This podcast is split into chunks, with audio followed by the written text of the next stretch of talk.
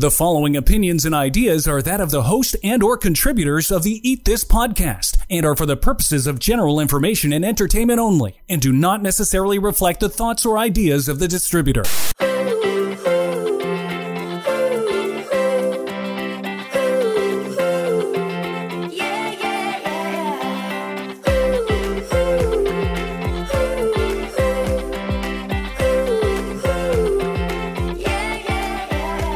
Broadcasting to the world from inside her closet and high above the streets of Toronto, this is Eat This with Leanne. Here's your host, registered nutritionist, Leanne Phillipson.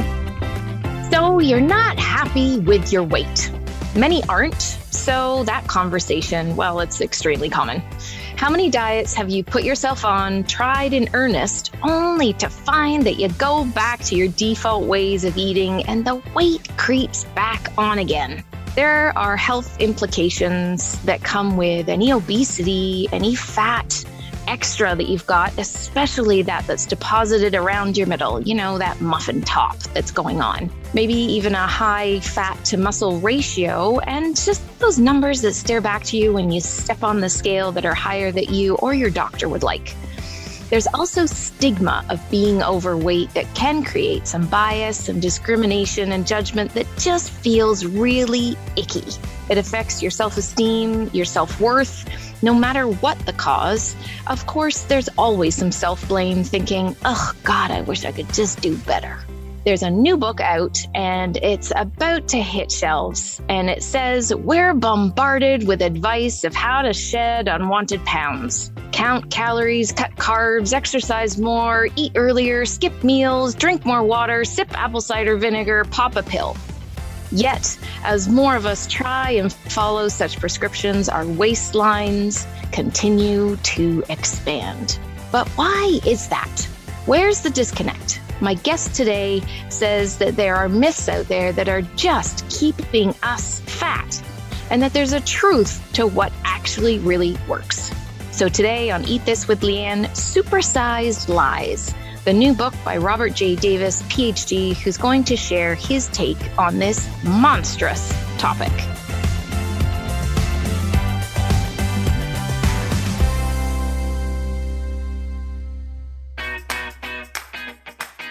I have ways in which I work with clients, and those that want a quick fix for losing weight are not at the top of my list to work with. Weight loss, well, it's a completely loaded topic with misinformations coming at you left, right, and center a new diet maybe that's a princess or some royalty has followed and managed to drop all those pounds, right? Or there's some superstar that's all over social media and that just makes everyone jump on a new weight loss bandwagon week in and week out. You know those ones, Chris? I just, they drive me crazy. You have no idea what they put themselves through to get there and was it healthy and was it not but yeah. hey i'm going to buy that book i'm going to follow that diet and oh i'm just going to feel like the lean machine that i want to be i can't remember the last time i actually did something bought something tried something because a celebrity or or or some famous person was using it or was doing it. I, I don't have no idea. Now, see that those types. So glad to hear that. Yeah, yeah. see those type those types of diets or things are for. I heard a term this week. It's called sheeple. You know the you know the Oh, yeah. that's such a great term. Yeah, yeah. So uh, that's uh, so there's a lot of people out there that are just sort of wandering around with the crowd looking for something. Yes. Any kind of answer, please. Somebody speak to me, talk in my ear. Just give me an idea on how to make my life better. Yeah. And so they just wander around looking for answers as opposed to going out and doing it themselves. See, I, listen, yeah. I know how tough it is. I've been, uh, um, although I've never been obese in my days, I have had, just like everybody, up and yep. up and down the weight scale. Yep. And diets are so scientific. They work because they have been vetted right down to the last yep. calorie. And right. unless you follow it to the letter, which rarely fits into anybody's schedule, it's not, exactly. It's not, it may not work. Right. And we are all, we are all different when it comes to yes. our makeup and our, and, and what our bodies do with food. And so there's so many factors in there. It's no wonder there's so many people wandering around frustrated. Just, you know, the first time they, they, they run into a chip truck, they're like, give me a large fry and a yep. tub of gravy because I'm done. That's right. And you're going to fill that emotional piece that, that is the reason why you're wandering around aimlessly because typically count your calories, all of that kind of thing does not speak to the emotional aspect of it. This is not just a, you know, eat a peanut, don't eat a peanut. There's so much more going on. Are you male? Are you female? Are, you know, where are you at in life? And, you know, how are your hormones? What is your, uh, you know, how strong are your muscles? How's your metabolism working? Yeah. There are so many things. And the more we try all these damn diets, the more your metabolism just, just like it just doesn't know whether it's coming or going. So by the time clients come and see me, I even actually had someone call me this morning and said, I'm 30 pounds over what I want to be. What am I supposed to do? I'm like, okay, that's not a five minute phone call. Uh, that is absolutely, uh, you know, a, a consultation yeah. package is what I, what I do. And this is going to take some time to not only unravel what's happened in the past, but where are you going to go in the future? So, you know, all these diets of different ways and different things to do, I gotta say, like, it totally makes my head spin. And how many times do I talk about this on, on radio or on TV and, and just like debunk it? I can't remember the name of this particular diet, but it was like carnivore taken to another level. So the carnivore diet is only eating meat. meat yes. I want to say it was meat. I want to say it was like the lion diet or something. Like it was just ridiculous. But on this, you know, up leveled carnivore diet, you could only eat certain meats, which you would never find in a typical grocery store. So it's definitely not speaking to the sheeple I'm going to say that. it's going to be very specific person that's going to go and look that out. Mm-hmm. But to go to those lengths, if you have a particular uh, disease or health issue that you need to do that and you need to go that far, fine. But for weight loss, like it just, it honestly really just blows my mind because there is just not that full on like cure all. Like we don't have a magic bullet. We don't have that one thing that's going to work for everybody. It just doesn't. Now, I often get pitches from companies and sometimes authors, and one came into my inbox recently that just piqued my interest.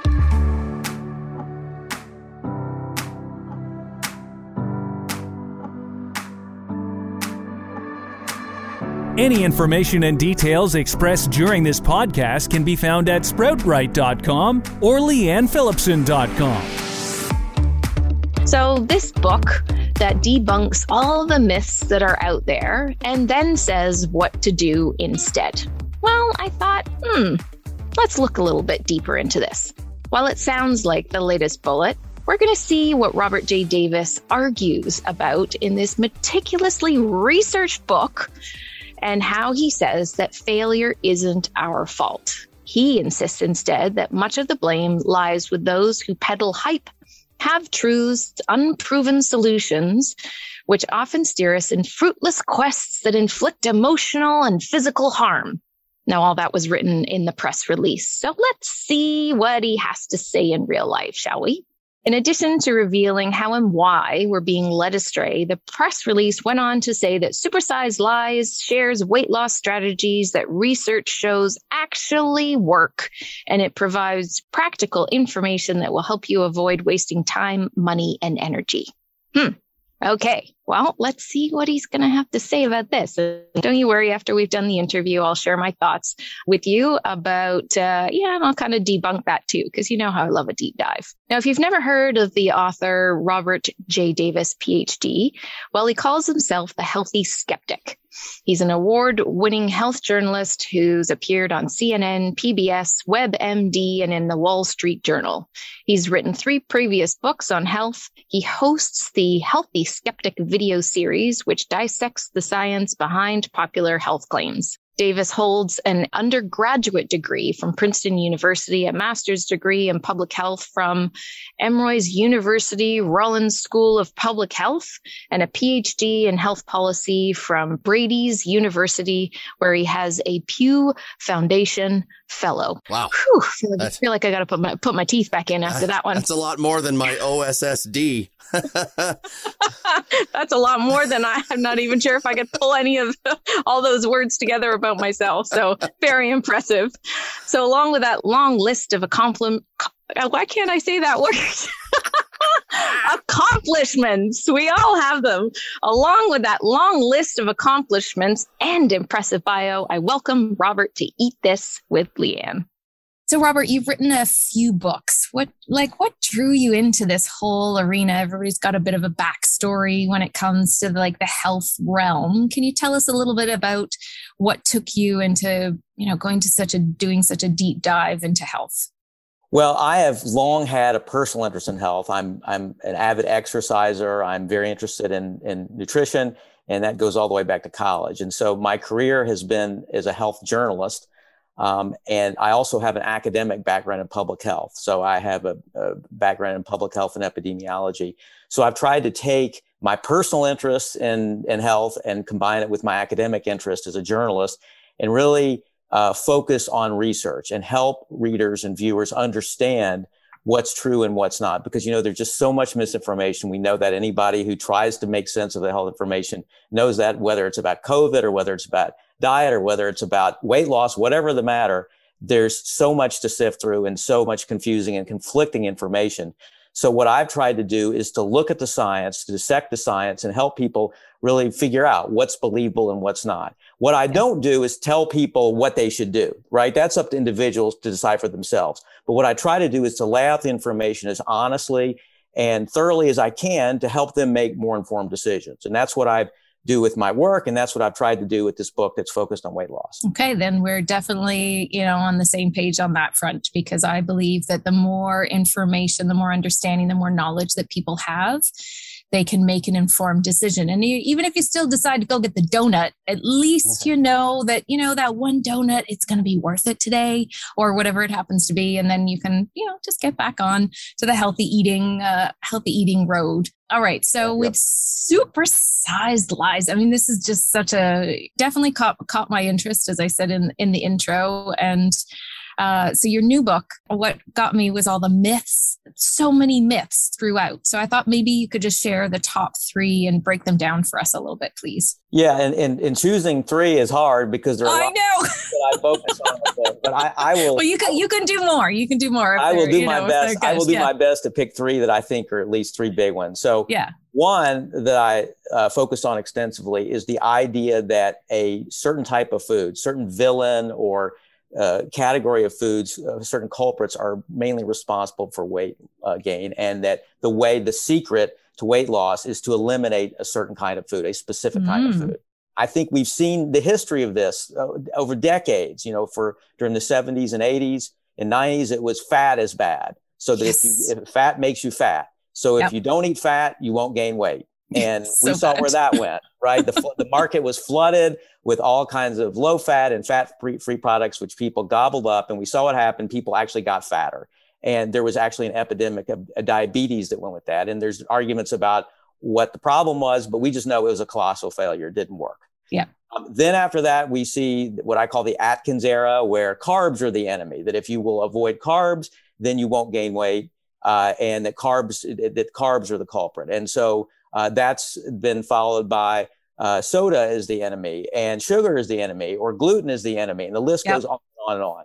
So this idea that a single type of food or a specific category of foods is the culprit, that to me is a big myth. And the, and the research bears out that diets that eliminate particular foods um, are not necessarily any better than other diets. So the, the studies that have been done that compare low carb diets to low fat diets find that over a year or longer, there's no difference really. And so study right. after study after study has shown that cutting out a specific kind of food is not necessarily the answer. Now, it may work for certain people. Certain people may find that cutting carbs works for them or cutting fat works for them. But overall, the research has failed to, to bear out this idea that the, a certain culprit is responsible. Right. So I think that that's a big myth that that we often see, and, and we see it reinforced over and over and over from all kinds of advocates, gurus, food manufacturers, and mm. and, and, I think that it's it, the problem with that is it leads us astray. It leads us from focusing on what really counts, which is the overall quality of the diet. So we get fixated on specific types of foods rather than what we should be focused on, which is the overall quality of our diets. Right. Um, so that's that's one myth I think that's a big one. Another is the way that we gauge uh, fatness, overweight, and that is with BMI. You know, that's mm. this body mm. mass index that everybody uses, everybody from doctors to trainers. The problem is that it's a very crude instrument, uh, but yet it's the one that most people use. And the problem is that it's overly simplistic. It looks at just height and weight. And too often, people who are not obese are labeled as obese. Yeah. And conversely, people that uh, actually have excess fat are labeled as normal. Yeah. And so this is a problem because, particularly because of people who are who need to watch uh, their weight and need to think about making themselves healthier metabolically, or told that they're quote normal. That's mm-hmm. a problem. And right. so, and, and, and, and the problem is that there's not necessarily a better tool. Maybe waist circumference is a better tool. It's a little more difficult, which is why doctors don't use it as much. But dependence, the widespread dependence on BMI, I think is, is a big problem and a big myth that we have. And, and it really leads to all kinds of problems with regard to how people are misclassified. Right. Um, and then a third one I would say is one that I've always been aware of, but I, became much more acutely aware of in the research that I've done on this book is the terrible toll emotionally uh, that the idea that weight is completely within your control, that it's all about if you try hard enough, if you're diligent enough, then you will arrive at a normal weight. And if you don't arrive at a normal weight, then there's something wrong with you. It's mm. because you're lazy. It's because you're not diligent enough. It's because you're gluttonous. And I, I, just, I've heard this over and over from the people I talked to writing this book, the way that they internalized this stigma and this bias. And they, they came to view themselves as lazy and undisciplined because they struggled so much with their weight. And the emotional harm that that idea, that that false idea has caused for people um, as yeah. they've struggled with their weight, as, as they've weight cycled and they've spent decades struggling with their weight. That's their fault because they aren't diligent enough. The problem is not them. The problem is the uh, recommendations, the methods that are being recommended to them that don't work long term. That's the problem. So, th- so I think, and, and also the fact that weight has been simplified to something that is just a matter of, you know, eating less and exercising more. And they think yes. if I do that, then That's I huge. will get mm-hmm. to a normal weight and so and and so the fact that they blame themselves and think that they're failures i think that's that's perhaps arguably the biggest myth of all because it's creating such damage in so many ways. That is huge. And as you started talking about that i, I almost physically felt felt myself like feeling really heavy because I think that that is that's the piece that just boxes uh, boxes us in so much in that emotional side of things. That feeling that you are a failure because you are not a size two or size four or dropped three dress sizes or or weight. You know, you've gone down on your belt or all of those things. And I think it's like the eternal I don't know, part of the journey is when I get to being this weight, I'll be happy. Or when I'm look like such and such, then I'll, you know, I'll be successful. There is, there's so much tied to this. I mean, that is probably about three volumes, three more volumes of my of your book right there. And in previous episodes, we've talked about intuitive eating and also body image. And there is so much to that as well. And you know maybe you could even just speak a little bit more to that that that myth i'll even add another one in there to the calories in and calories out because people find that maybe successful and they don't know where else to go and what else to do other than okay i'm going to start running and i'm going to run i've had clients who run 10k a day and that's just what they do. Their poor adrenals are completely burnt out. They they one client had skin issues all over the place because just of that's what you know the body ended up doing and showing up and whoa i am stressed out. So maybe yeah. you could expand a little bit on that the calories in calories out type of myth Yeah, and you know sometimes this this idea is called uh, eat less, move more, ELMM, and I like to say for many people, Elm Street ELMM is a dead end, right? Um, because they find that they try this and, and, are quite diligent about it, and find that over time it, it doesn't work or it stops working. Yeah. And the problem, I think that, that one of the biggest problems is that our bodies have ways of compensating and responding to what we're doing that often mm-hmm. is not taken into account in the advice that we get. So the problem is that our we have we are built and, and evolution has imbued us with a what it considers a gift to protect us against famine and protect us against starvation and keep us from wasting away, which yeah. is great if we live in a in a world which people did for millennia before us, where scarcity is the norm, but it's not obviously in the society that we live in. Yeah. Um, but the issue is that when we start losing weight, uh, when we start cutting calories, our metabolism slows down, and so it makes it harder and harder to maintain that weight loss, and and to and we have to keep reducing the number of calories we need to consume in order to keep losing weight. And the same goes for exercise. If we exercise vigorously, very vigorously, we we, yep. we go for, for runs at eight minute mile runs every day. Yeah we, we will we, that that's going to burn calories but over time the same thing's going to happen metabolism slows um, by the same token the kind of exercise that most of us do the normal exercise which is by the way i'm a huge proponent of exercise my last book was about exercise i think it's a fantastic thing we should all do for our health it has so many benefits but when it comes to the kind of exercise that most of us do normal people do which is to go for a brisk walk take a mm-hmm. yoga class ride a bike that's not going to burn many calories. And so uh, this idea that if you do those things, it's going to lead to weight loss, um, that's highly misleading. So there's so much there that is misleading in this very simplistic formula to uh, eat less and move more. Um, that again is an example of just how people are led astray so often. And, and, and, and, and again, these other kinds of psychological effects that occur as a result. Okay, so under a section called the bitter truth, apple cider vinegar, which is loved by many and touted as a weight loss method by, you know, celebs and people putting this out on social media all the time. Will you say, uh, no, that's not true? So can you break that one down for us? Sure. And I know this is going to be disappointing to lots of folks who swear by apple cider vinegar. Uh, and by the way, I have nothing against apple cider vinegar. If, if you like it, if uh, the taste is bitter, but if you like to use it, use it. That's fine. But what, but again, looking objectively at the research, what I found was there's not much there. There's one study in humans people often cite that found that over three months, people who took a few t- tablespoons of apple cider vinegar lost a few more pounds than people who didn't. But there's a caveat here. Guess who conducted the study? It was a maker of apple cider vinegar or, or, or vinegar. Right. So that's just something you have to take into account. There's not much else, uh, not much other human research. Um, there's some evidence that maybe it decreases appetite, but then some of the studies, those studies found that actually it's because people were nauseated. So I don't know, but most of us consider that a great way to. it took them a while to get over that pucker up taste. Yeah. like, so, whoa, that is so strong. so if you're okay using nausea as a weight loss method, okay, oh, that's terrible. Fine, but but that's what this and and and most of the other research is in rodents.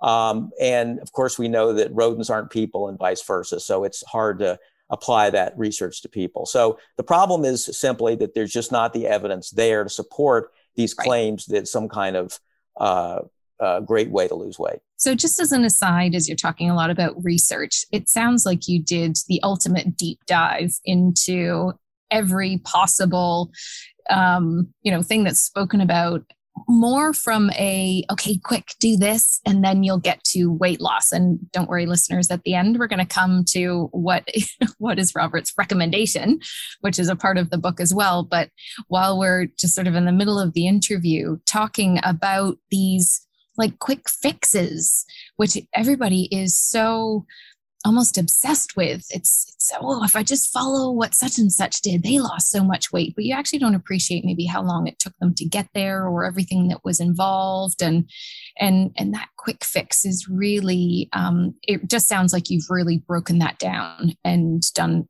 an awful lot of research, which I appreciate because I do an awful lot of research on this podcast as well. So, well, and I have. I mean, I've gone through literally. I went through literally thousands of research papers as I wrote this book, and but but also it's important to remind people not all research is created equal, right? I mean, there That's are right. good studies and there are bad studies, And so I've really taken great pains to look at what scientists call the totality of the evidence, which means the evidence as a whole.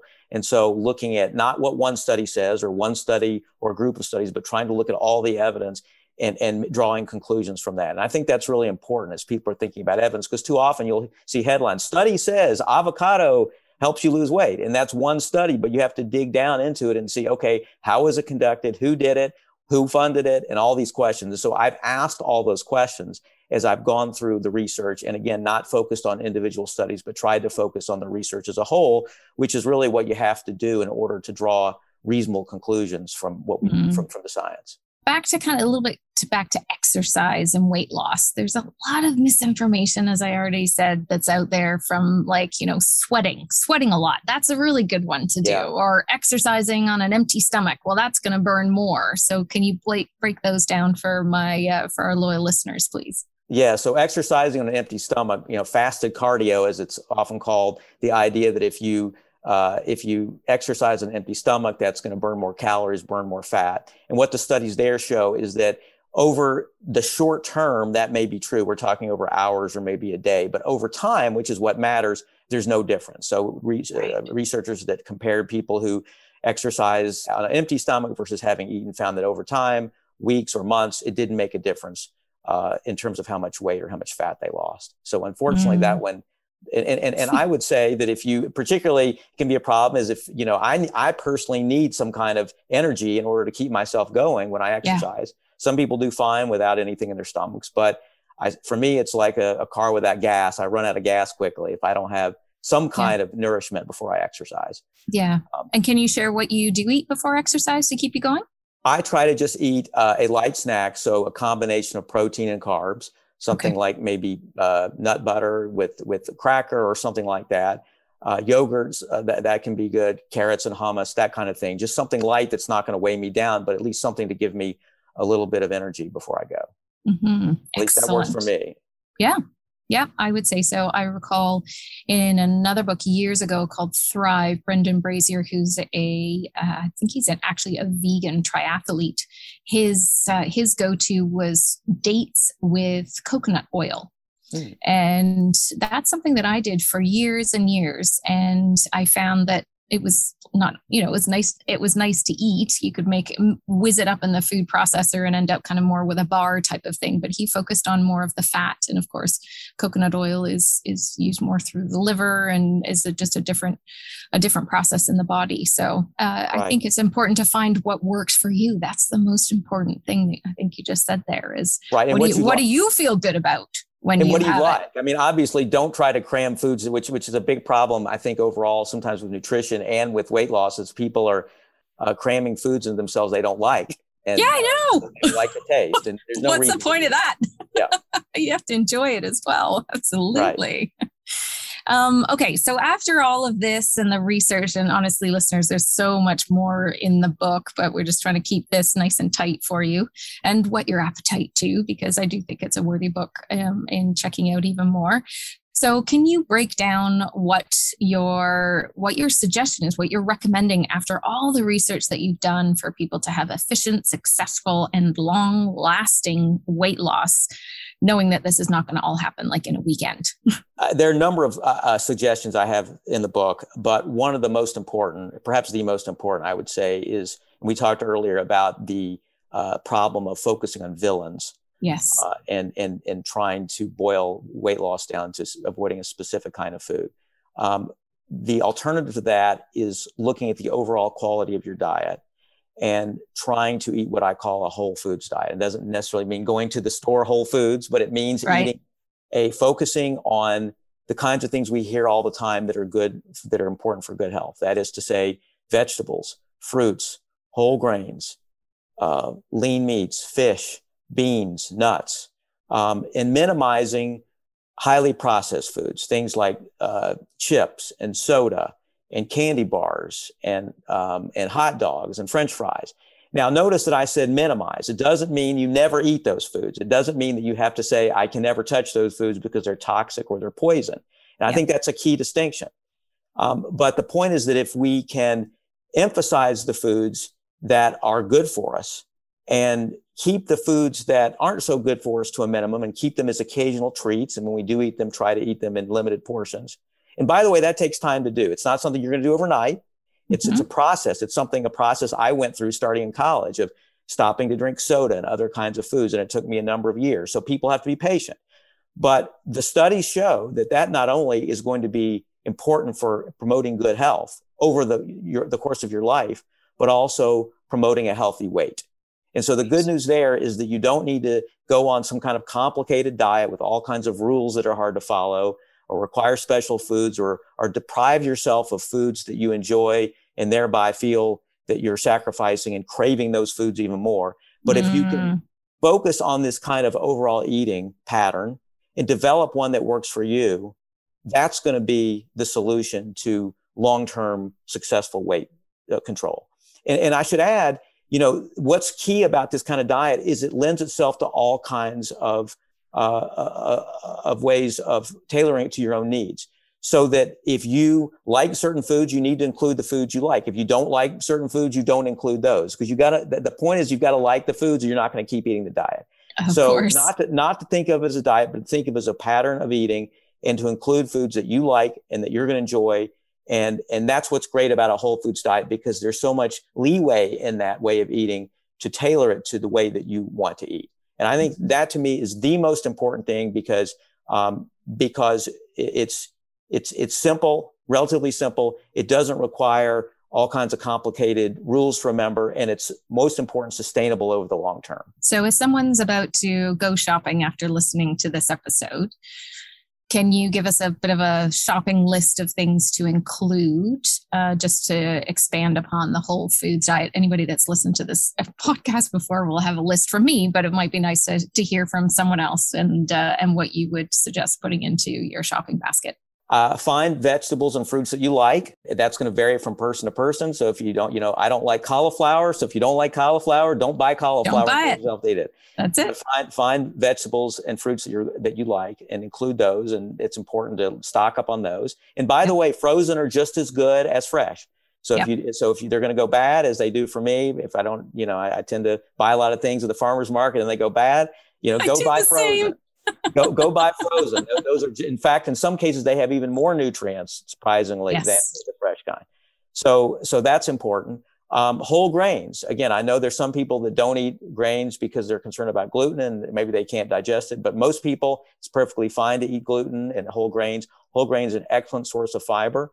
Um, and by whole grains, we mean things. By the way, you can tell if you look at the package, it has the word whole as the first ingredient. So mm-hmm. that's going to be whole wheat bread, brown rice, oatmeal, foods like that that are actually whole grains as opposed to refined grains. So those are important part of a of a healthful diet. They have fiber and, and certain nutrients that we need. Beans, beans are an excellent source of protein. Yeah. Uh, and so again, they're all different kinds of beans. Watch out, I would say, for baked beans because they tend to have a lot of added sugar, but mm-hmm. all kinds of other beans uh, are, are a great addition. And again, there are lots of choices there. Uh, nuts are a good part of a healthful diet. You know, sometimes people think, oh, I can't eat nuts because they're high in calories, which they are. But yep. studies have shown that if you eat them in moderation, they can actually uh, be very helpful when it comes to weight control by helping fill you up. And so if you have yeah. a choice between eating low fat chips or eating nuts, I would go for the nuts because they're going to be more filling. Uh, the chips you're going to eat and be hungry, you know, 30 minutes later, the nuts mm-hmm. are going to be filling. And the, you can eat the nuts or you can incorporate them into salads. Uh, that's a great way to do it uh, but there are other other dishes. So nuts are a good thing to include in your diet. And then lean meats, and and so it's okay to eat red meat. It doesn't mean you have to. I mean, I, I don't eat much red meat, but it's if you eat red meat, just make sure it's lean. Yeah. Um, and fish and chicken, uh, the good sources of protein. If you're a vegetarian, obviously uh, you can get it through beans and and soy and other kinds of sources of protein. The point is that you, you've got all kinds of options here. And it's a matter of educating yourself before you go to the grocery store and, and really uh, thinking about what it is you want to include and then trying those things and being willing to experiment as well. So it, it, requires a little trial and error in that sense. It may be a little harder at first because you have to figure out on your own what combinations of foods are going to work for you. But in the end, there's going to be a huge payoff because yeah. you're going to be able to keep doing that for, uh, throughout your life. And as I've always talked about on on this this podcast as well, is you know, if you want to go and have a pizza, you can just have the sort of more cardboard type with the cheese and the pepperoni, as you said, in, in moderation. Or you can also throw on a whole bunch of vegetables on top of it. And then that just changes up that and a, and a whole grain pizza base uh, going on, or if you're a lover of cauliflower, there's now cauliflower bases to that pizza. You can turn that into a really great whole food type food. So you can enjoy it more often and not have it as one of those, well, can't, I want pizza, but I don't. And, you know, making it into that evil food, as you mentioned as well, which is, which is always a really good thing to do, I think. Absolutely. And that's the, that's a key point because too often these diets turn eating into drudgery, into something yeah. that's just, and, and it's why people can't sustain them. I mean, eating is one of the great pleasures of life. We, we, we eh, derive great enjoyment from the foods. We also derive great enjoyments from enjoying food with other people. Mm. And the terrible things that so many of these weight loss diets do is to take that pleasure away from people. And yeah. there's no reason that has to happen. There's that successful weight management is compatible, entirely compatible with enjoying food. And I think that's something that people, again, are misinformed about. Like, well, it means I'm going to not enjoy my food anymore. It means that I'm not going to, that I'm going to have to eat a bunch of things I don't like and not be able to eat things I do like. And that's false. It's just a matter of educating yourself, taking advantage of, you can find all kinds of recipes we know online, yep. on YouTube, and, and everywhere you can see these. Um, to, to find things that are going to be helpful, that are going to be part of a whole foods diet that you're actually going to enjoy, and you're going to be able to enjoy enjoy your meals and really and, and, not be deprived of this great pleasure in life. That's really huge. And all the recipes in um, in my most recent and award-winning book is uh, Sprout Right Family Food, and and all of those all those recipes are full of whole whole foods. Even the chocolate chip cookie recipe that has I think it's about six ingredients, one of them being the chocolate chips made with whole oats and and it, it's possible is what I'm saying. And, and thank you for backing that up as well, Robert. All right. So um, now that uh, now that we've talked about the secret sauce that's kind of in your book and what, what people are going to going to find, can you tell our lo- loyal listeners where and when? Because this is a new book that's coming out soon.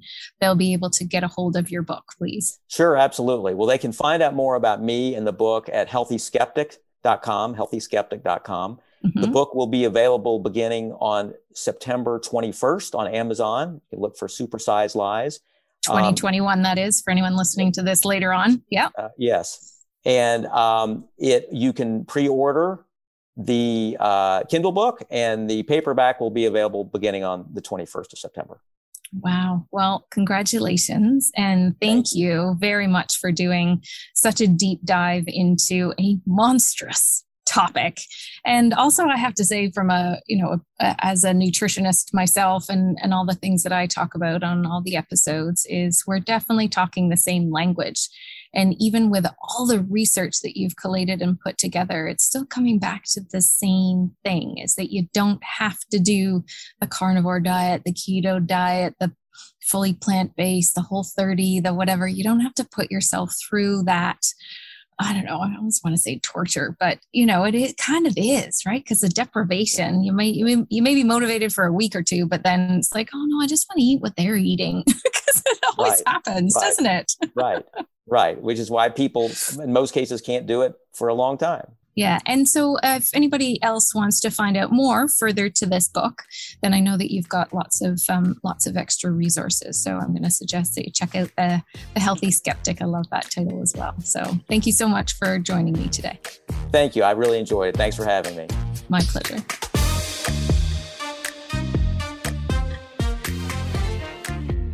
I think what stood out for me the most with what we talked about with Robert was to do with the exercise piece, because I think that's something that so many of us just end up getting so stuck on.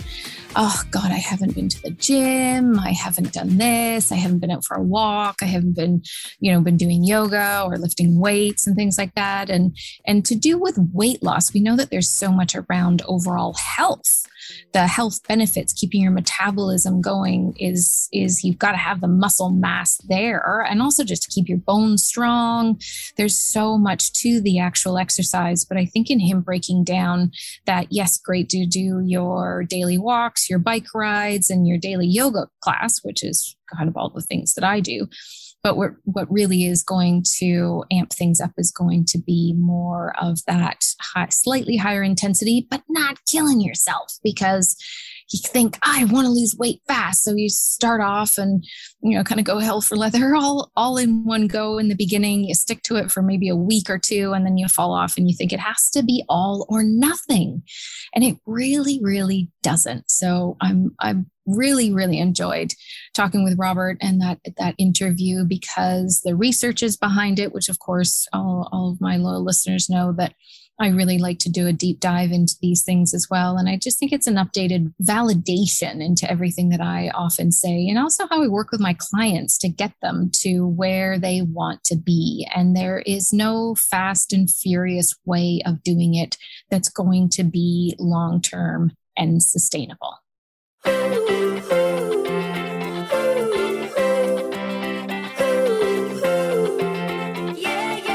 All right, so what do you think? Does his easy to understand style have you interested enough to maybe go and grab his new book? I've got it and I kind of breezed through it. Gotta say, it was a pretty easy read. I had my highlighter out and I went through it and, and looked at the, the myths, some of them that he talked about and some that he didn't. And I do like where he's coming from with the myths that he talked about because you hear these things and you always think, oh, well, it's just sort of part of what I grew up with. So isn't that real when in actual fact it could be a complete story of BS? And yes, I do love actually throughout his book how his passion comes through uh, in the way that he wrote. And that actually kept me really interested. What have you tried in what he suggested? Is there anything that actually resonated with you, my lovely loyal listener? I'd love to hear a little bit more from you. Now, please subscribe, share, and let me know if you have any other topics that you'd like to cover, or if there's a book that you've read lately in the health field, just a little bit like this one, maybe, and that you'd like me to do a deep dive into, because I'm always fascinated to see what everybody else is coming up with. And then, as I do on radio all the time, kind of break it down and bring out some things for us to all think about a little bit more. Check out the show notes on leannephillipson.com for a link to Robert's book once it comes out. And with that said, please remember to eat this one mouthful at a time.